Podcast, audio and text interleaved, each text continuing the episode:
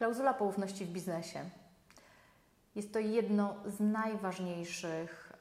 aspektów, jeden z najważniejszych aspektów prowadzenia działalności gospodarczej i współpracy z, i, z innymi podmiotami, współpracy z współpracownikami, pracownikami, partnerami, kontrahentami.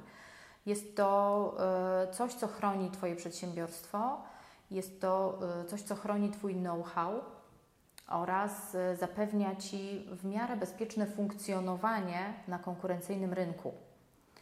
Klauzula poufności powinna być y, zastosowana w niemalże wszystkich umowach, które zawierasz, dlatego że czy to jest pracownik, y, czy to jest współpracownik, czy to jest kontrahent, każda z tych osób w pewnym sensie może nieść ryzyko um, ujawnienia informacji, które dla Ciebie, przedsiębiorcom, mogą stanowić kluczową taką taki filar odnoszenia sukcesów i zarabiania swo w swoim własnym przedsiębiorstwie. Mówimy tutaj o cennikach, mówimy tutaj o bazie danych klientów. E, jeżeli funkcjonujesz od wielu lat w określonym sektorze, e, chronisz te dane i do tego jest potrzebna klauzula poufności. I teraz tak, z jednej strony klauzula poufności y, ma zastosowanie za każdym razem, kiedy Ty na przykład negocjujesz i poinformujesz, że wszystko, o czym teraz rozmawiacie, y, ma być zachowane w tajemnicy. Kodeks cywilny to przewiduje, czyli e, w, właśnie w negocjacjach w biznesie, jeżeli zastrzegasz to, że to wszystko, o czym dzisiaj mówimy, y,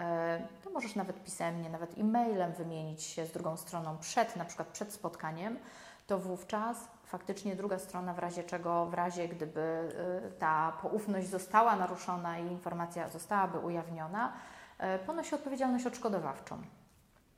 Klauzula poufności w biznesie może być sformułowana w różnoraki sposób. To może być umowa NDA, czyli Non-Disclosure Agreement, czyli umowa, która określa przede wszystkim, co stanowi tę tajemnicę przedsiębiorstwa,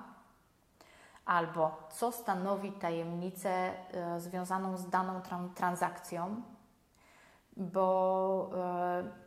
klauzula poufności pojawia się w różnych momentach, zarówno w toku prowadzenia działalności, a więc na linii z kontrahentem, na linii z pracownikiem, ze zleceniobiorcą, ale też w chwili, kiedy na przykład podejmujesz stricte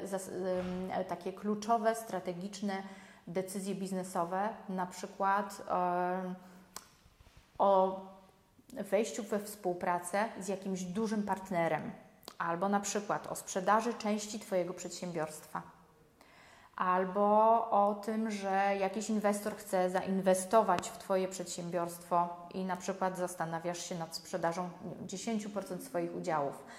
Te wszystkie e, decyzje biznesowe są związane z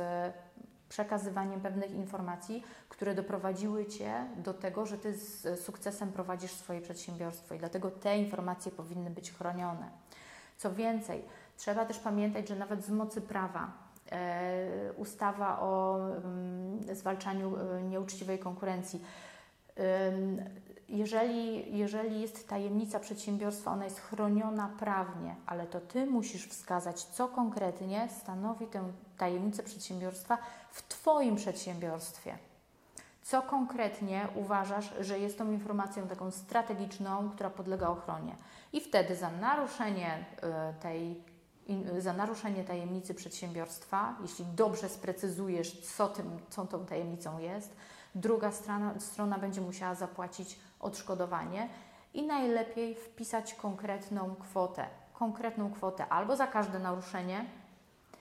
albo łącznie po prostu za ujawnienie informacji. W zależności od tego, o czym my mówimy, a więc jaka to jest, czy to jest transakcja, czy to jest jakaś dłuższa współpraca, czy tutaj jest umowa dotycząca właśnie jednej transakcji, czy długofalowej współpracy, to ta klauzula i te, te kary umowne, y, kara za to naruszenie może być w różnoraki sposób określona. E, pisze się też niejednokrotnie coś takiego, że w przypadku naruszenia tajemnicy, na przykład za każde naruszenie, druga strona musi zapłacić załóżmy 100 tysięcy złotych, e, natomiast łączna, e, łączne wynagrodzenie, czy no, łączna kara za to naruszenie nie może załóżmy przekroczyć miliona. Ważne też, żeby wskazać na jak długo ta umowa jest zawarta czy y, jest ona zawarta na czas transakcji na przykład plus rok, czy na przykład na 10 lat. No w każdym razie jakiś taki limit czasowy, który, mm, no, który będzie pozwalał na takie bezpie bezpieczne przeprowadzenie nie tylko transakcji, ale również, dajmy na to w przypadku, e, gdy mamy inwestora, sprzedajesz udziały w spółce, albo na przykład e, w sytuacji, kiedy ktoś jest zainteresowany jakąś e, na przykład częścią Twojego biznesu i chciałby tę część pozyskać, ale Ty chcesz sobie zostawić pracowników u siebie, no to w takiej sytuacji bardzo ważne, żeby ta klauzula, klauzula poufności trwała dłużej, trwała na przykład kilka lat.